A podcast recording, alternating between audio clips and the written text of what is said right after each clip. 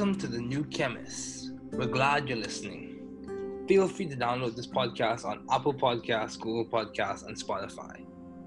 Here on The New Chemist, we discuss chemistry, which simply put is the science of change, as well as careers, community research, and COVID 19. We're happy you're tuning in. My guest this morning is Marcella Rolle. Thanks for joining me this morning. It is good to hear from you. Just briefly, I'll inform my audience about you. Marcella Rolle is the owner of Clear Minds Counseling, Consulting, and Training, LLC, a telehealth counseling service. Additionally, she is an assistant professor in the mental health counseling department at the Philadelphia College of Osteopathic Medicine in Philadelphia, Pennsylvania. Marcella is a licensed therapist in the state of Georgia and a graduate of the University of West Georgia's Professional Counseling Program. Moreover, Marcella is a doctoral candidate at Walden University, completing her dissertation research on microaggressions and academic strategy development among Black women enrolled in doctoral counselor education programs. Please welcome Marcella.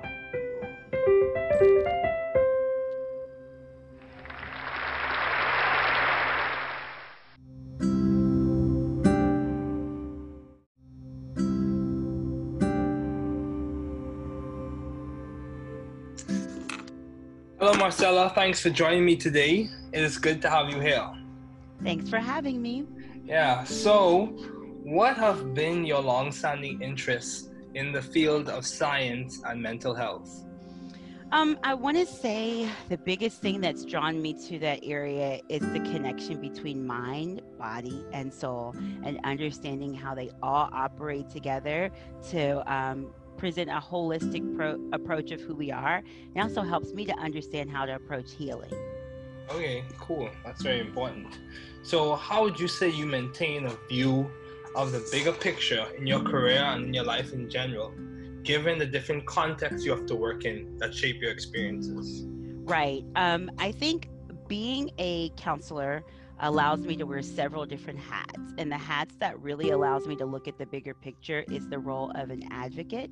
So, counselors are called to be not only counselors, educators, but also social change agents. And from that perspective, we have to step back from our individual clients and think about the environment that they live in. So, what all goes into their makeup um, on that socio-cultural level. And that really allows me to keep abreast and aware of what's going on with the bigger picture, what's going on with our world. Even for instance, when we think about 2020, um, we're looking at how COVID has affected our clients. We're looking at how institutional and systemic racism has affected our clients. We're looking at how um, generational cycles of poverty have affected our clients' trauma. So I have to stay aware of that in order to be an effective advocate in the field. So, given all of those issues, whether it be COVID or institutional and systemic racism, how do you stay optimistic? Well, um, I think optimism is overrated.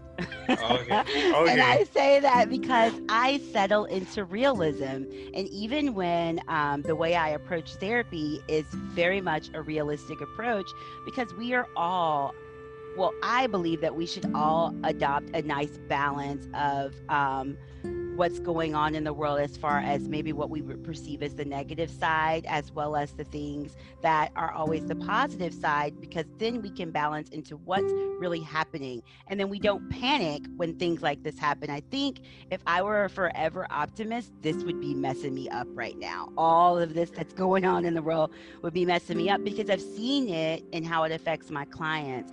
But when I settle into this sort of concept of reality and merging the two and finding a nice balance between the two, this it, it has really equipped me with tools to see what's happening in our world and then know how to move and then recognize it doesn't mean that I'm defeated or I'm taken out. Yeah, that's good. That's good. So within the field, considering all your work in mental health, how have you been adaptive and or creative in that field? Um, I think for for me, I've really tried to figure out what is the gap. So, what's missing in the literature? And I, even as I was listening to a lot of your other guests, they talk about when they were writing their dissertations or when they were figuring out what field of study they want to go in. They were like, "Well, what what's some what are people not talking about? What's missing? What can I add to?" And for me, that has been really understanding what it means to be culturally competent in rural America. I think in the grand scheme of things, and when you look at the bigger cities, you look at Chicago and Atlanta, and you look at New York and LA, everybody has sort of this framework for cultural competence. And in many ways, it means everybody believing and looking almost the same way. Mm. And when, because I've been from this, I lived, lived in the South my entire life, and particularly in the rural areas of the South, what I believe that I'm doing that's unique is really capturing um, their lived experience, the lived experience of rural people, whether they're white, black, um, Latin, or Asian, really trying to understand what does it mean to be culturally competent in an area that is doesn't get all the resources as the bigger areas. And then what I'm doing is trying to then put that into the form of writing articles, put that into the form of interviewing and listening to the voices, and then incorporating that into how I approach counseling. Wow, that's that's very good. That's very good. Cultural competence is very important. So, how have you sought or found the right environment for you to thrive intellectually and scientifically while valuing differences in culture and expertise? Yeah, that's that's been a difficult one. I want to say that's probably been the hardest thing for me to do um, okay. because I didn't come into an appreciation of my environment until maybe about three or four years ago. I just feel like I've been sort of fighting against a lot of things forever because you know I'm black, I'm a woman, I'm a Christian, I'm in the South. All of those things to me felt like barriers. And in the fir- in the recent years, I've been able to see, you know, no, they are what make me uniquely me. So the, the reason, or you know, no, my method for really recognizing that is really connecting myself with people that have experiences outside of mine mm-hmm. and also incorporating them into my conversation and not being so closed off into well this is all i know i don't i don't know anything else i'm not interested in anything else and really going out there so going to conferences reading um, current literature, uh, writing about things, engaging, having these types of conversations. Mm-hmm. Um, that's been really helpful in me recognizing, first of all, there's more than me in the world, and I can appreciate all the little aspects of just being me. And then I can use those same steps to show my client how to get to that level of appreciation for him or her as well. Well, that's very good. And, you know, I, I agree with that in a lot of ways because, you know, even though people may have different perspectives or different views in the world, I think a good conversation or starting a dialogue is a pathway for you being able to work along with that person to yeah. see some goal or improve some situation.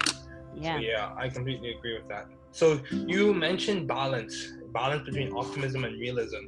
So how do you maintain a balanced life within the scope of complete health given all your responsibilities and accomplishments? Mm-hmm. well, maybe you can add some tips and tricks to that. you know what? I really thought I had that thing laid out, down packed, because I'm a scheduler, right? So yeah. I put everything into my little Google Calendar, including my self care time. I'm like, okay, it's time to take a break.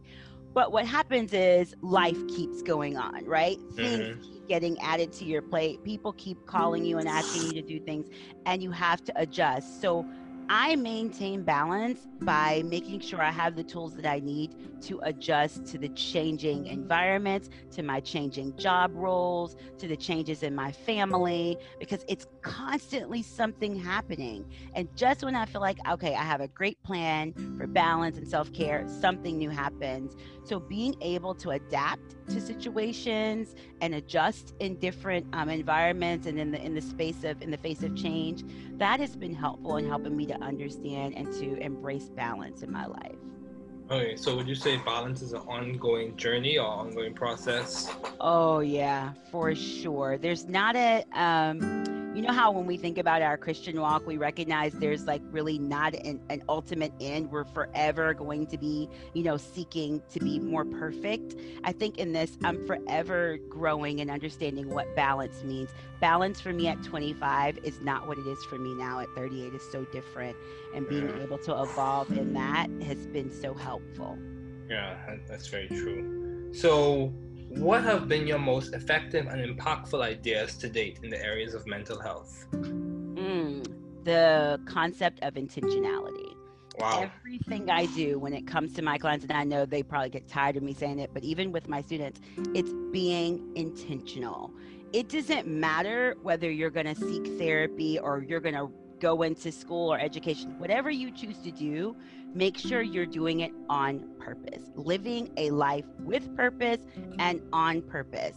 I believe that in our world today, we can get so caught up in the image of what we should be, uh, the image of where we should have gone, what society says about what we should be choosing and what we should be doing, that then we start to make choices that are based on society and not our intentional purpose. But when we really get in tune with who we are, then we can be intentional about our decisions, intentional about how we have relationships with others, intentional about deciding that we're going to seek counseling or go to school or pursue this profession and not just something thrust upon us. So I think at the very core of who I am and what I present and what I do is intentionality. Yeah, that's good. Yeah, I went to a school um, previously, uh, Taylor University, and one of the things they spoke about was intentional community. And, and for me, I you know everyone has their own perspective on what it means to be intentional, but for me, it was showing you know simple actions of care and concern to people Yeah. throughout the day, just letting people know. And they also talk about this idea of the ministry or service of presence, Yes. just being there for people. Yeah. So yeah, that's that's very important. And if I could just add this one part, and I say this all the time, and I think it's kind of hard for some people to grasp, is if we just if we just lived our life based on what our internal desires were, we would overeat, right? We would not wake up to go to work. We would um, do more play and less work. But this concept and this push towards intentionality means that you do have to sometimes redirect your brain, redirect your internal desires, and recognize that things being birthed from you internally is not always the best way. Sometimes you have to do it because it is right.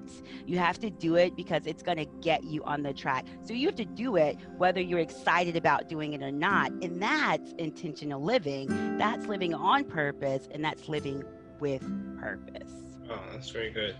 So, um, how have you been so successful as a student in the field? How have you been so successful? You have your own counseling company. You're a professor at PCOM. Um, Um, you know what? Success is so subjective, right? But Yeah. I would say that I've gotten to where I am because I wanted to. Okay. Every day I wake up and I'm like, this is what I want to do. And Okay. how, you know, how do I get there? That in living a surrendered life, trying to not make sure that I'm not so caught up and stuck on my own, you know, well, I want to do it this way. This is what I want to look like. And really recognizing that God truly does have a plan for me. And, you know, the Bible, I, I believe in the Bible where it says, if we seek Him with all of our heart and we give our desires to Him, He will truly give us the desires of our heart. And so I wanted to do certain things. I presented it to God, and He's presented back to me a plan that's led to um, such amazing accolades and the ability to work for myself in many areas. Um, so, yeah, I, that's kind of how I think I got here. yeah, that's good. That, that is very good. That's very good. Um, so, how have you maintained vision and teamwork in your environment? hmm hmm Teamwork is a trick is a trickier one for me. I I guess when I sit in job interviews, they always say, you know, um, what are your weaknesses? And my weaknesses is probably teamwork because I'm such an independent worker and I like to kind of go into things in leadership role. Um, but I've maintained teamwork when it is true collaboration right? So, what I've seen in my line of work, and particularly in my area, is that people typically approach teamwork with a leader here and then wanting the rest of your team to fall in line with the thoughts and the ideas of the leader. And that's not teamwork. So, really reestablishing for me and setting out in front of me, hey, this is what it means for teamwork. It means that as a leader, I am leading my team, but I am excited about what they have to bring to the table. How can we take all that together and collaborate and produce um, something that works? And that's what I'm seeing happen with my role um, and as an assistant professor at PCOM, really working with that team um, and being engaged in my and allowing them allowing me to bring my ideas to the forefront as well as being receptive of their experience, their ideas, their relationship with the community. Um, it's allowed me to learn and grow. Yeah, that's very good.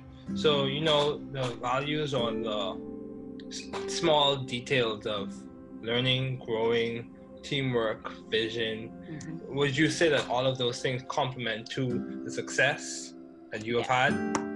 I would say so. Yes, um, I'd say they all work together. Um, and and I and I'm gonna just be honest. A lot of those things I'm still learning to appreciate. Yeah, um, teamwork being one of them.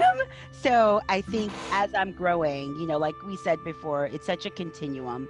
Um, this process of success or this idea of success, it's on a continuum. So as I'm going through that and going to the next phases, I'm learning to adapt and appreciate them, uh, those aspects a lot more. Okay. So, uh, why did you choose um, mental health as an area to put your focus on?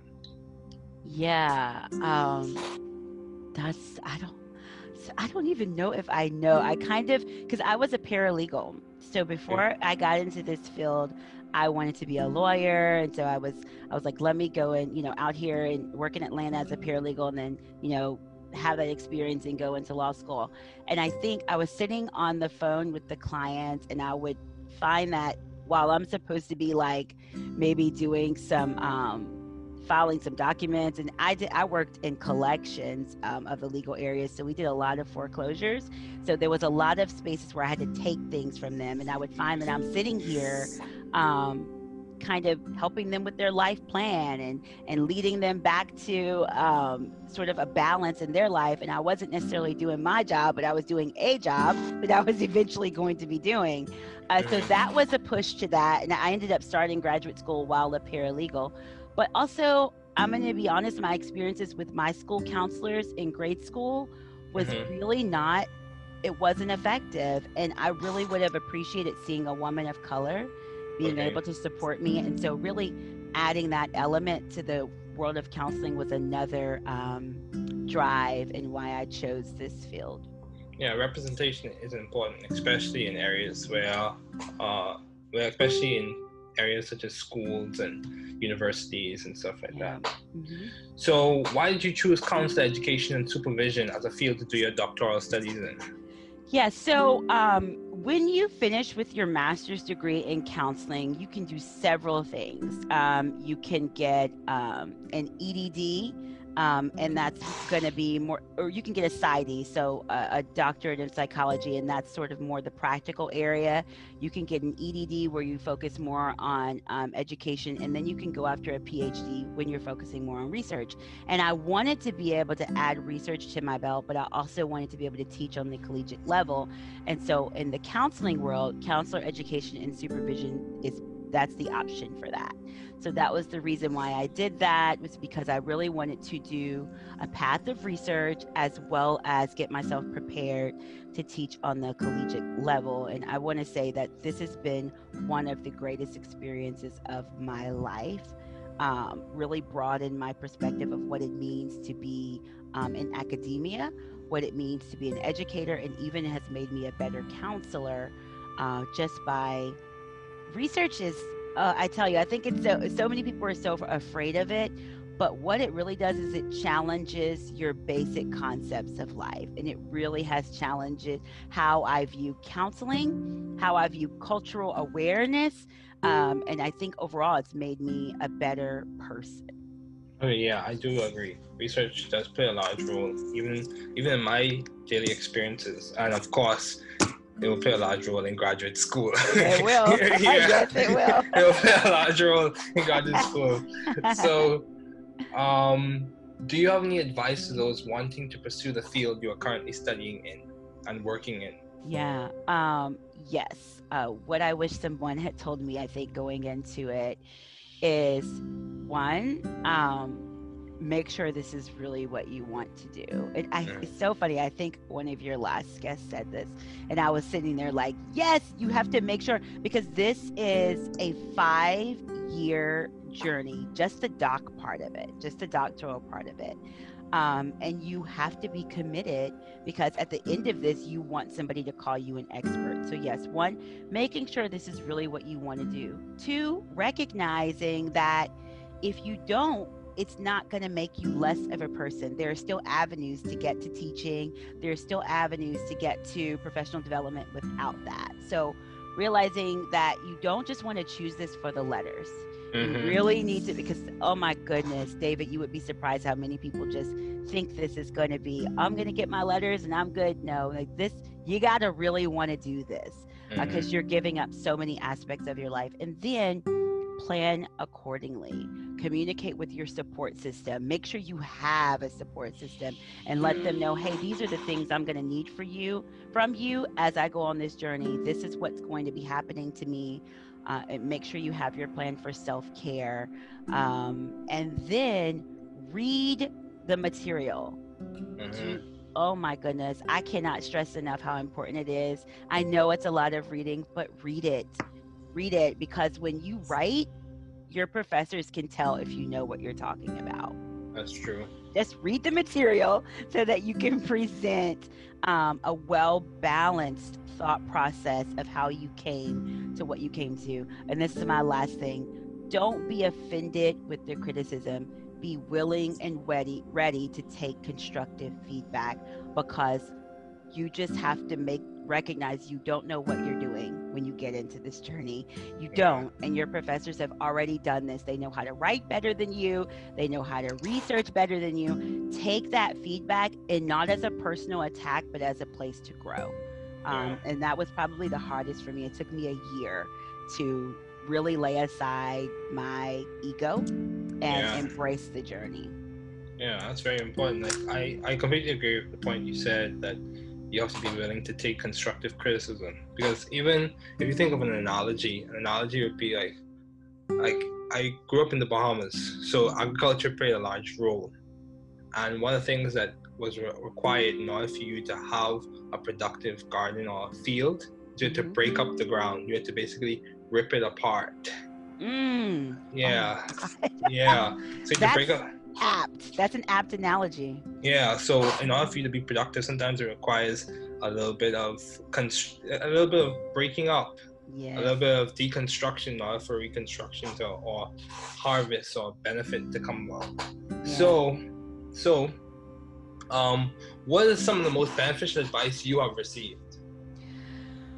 Oh my goodness. Okay, I'm going to tell you what someone told me a few years ago because I am a person that likes to go into a room and almost like when I am working, see the change. And somebody said to me years ago, you may not even be the person to plant the seed. You may just be the person to prepare the ground, which means you may not see the change that comes as a result of the work you do, but don't stop doing the work. Um, and that it's been a hard lesson for me to learn. I have to remind myself daily because I put my heart and soul into everything that I do. And so I want to see my clients grow in the moment. You know, I want to see my students grow in the moment. But sometimes my only role is to prepare the ground for the next person that's going to plant the seed, for the next person that's going to water it. And, and so I may not see that change, but still show up and do the work. So yeah. that's what I try to do. Yeah, that's very important. Showing up and just doing your job.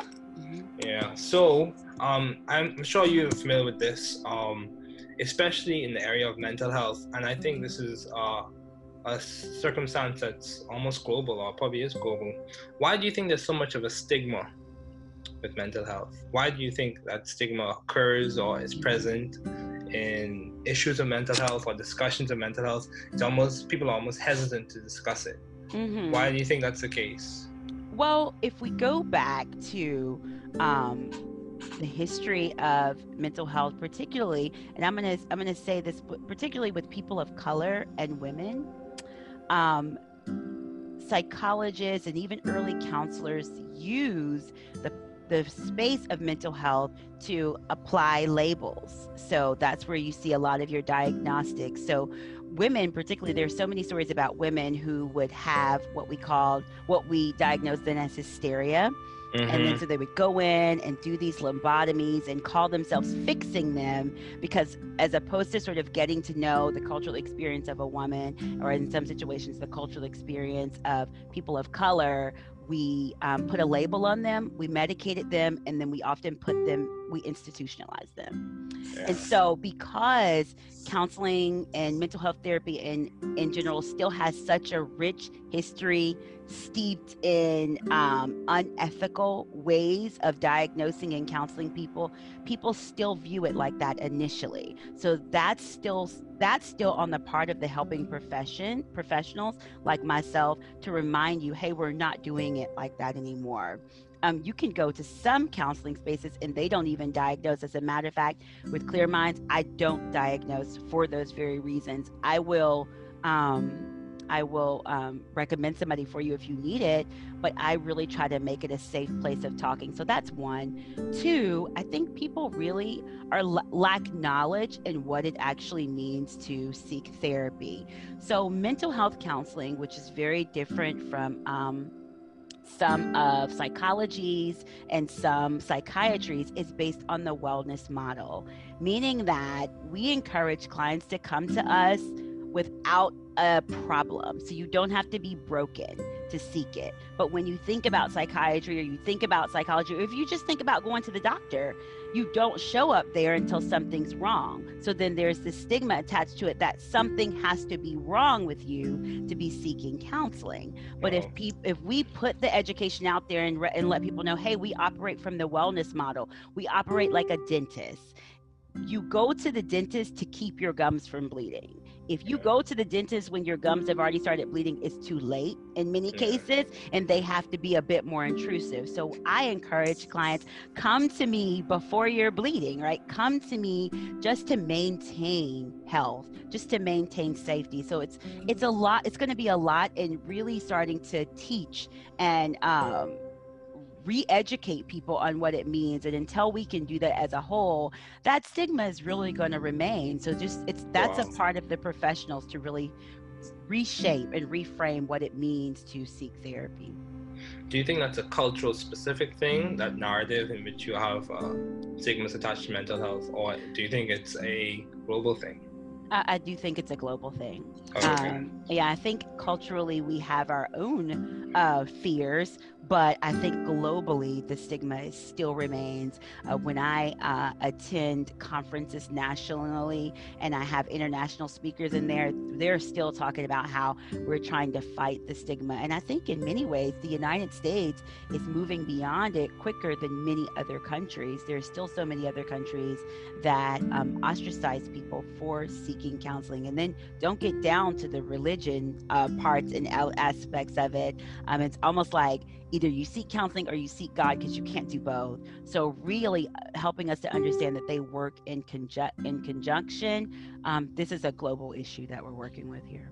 Okay, wow, that's good. So, um, you know, I was listening to a talk by several acad- academics, um, and they were discussing, you know, different uh, small details or granularities, if you will, of certain conditions, and I think it was uh, ec- economics. Mhm. Um, however, I think that term can be applied in the context of success in mental health. What would you say are the small details? Because it's not the huge, huge big features, but it's the small little, small little day-to-day changes or day-to-day practices that complement to having success in mental health. What would you say are those things? Um, okay, so do you want me to say what has it been for me, or what do you think it is in general? In general. in Okay. general. So, in general, uh, I think some of those small things um, are um, authenticity. As a counselor, making sure, because a lot of people, and I don't even know if you've noticed this, David, a lot of people struggle with getting to know who they are first. And as counselors, if we don't know who we are first, meaning our biases, our strengths, our weaknesses, and then we present an authentic um, person to our clients, we could potentially be destructive because what's going to happen is their experience is going to start projecting on us. Um, and then we are going to be operating in a space of healing at the same time as our client. So being very self-aware or self-actual actualize, as one of our theorists, Carl Rogers, would say, and really understanding who you are. That's one. Two, um, professional development a lot of people get into these roles um, very similar to sometimes educators and they're like okay i'm already in the role i don't have to do anything else. So we don't read any additional literature we don't grow we're not staying current with the times and that stunts our growth and stunts our ability to offer our client what's relevant for him or her. And then um, lastly i would say um, adhering to the ethical codes if nothing else takes out a, a, counselor quicker than not adhering to ethical codes and not even understanding what our ethical codes mean. So those are sort of like the bits and pieces, larger than just going to school, right? Larger than just getting a license. You then have to be practical about how you're presenting yourself um, as a counselor across from your client. Oh, that's very good. Thank you so much, Marcella, for joining me today. It was good to have you on. Thank you, Dave.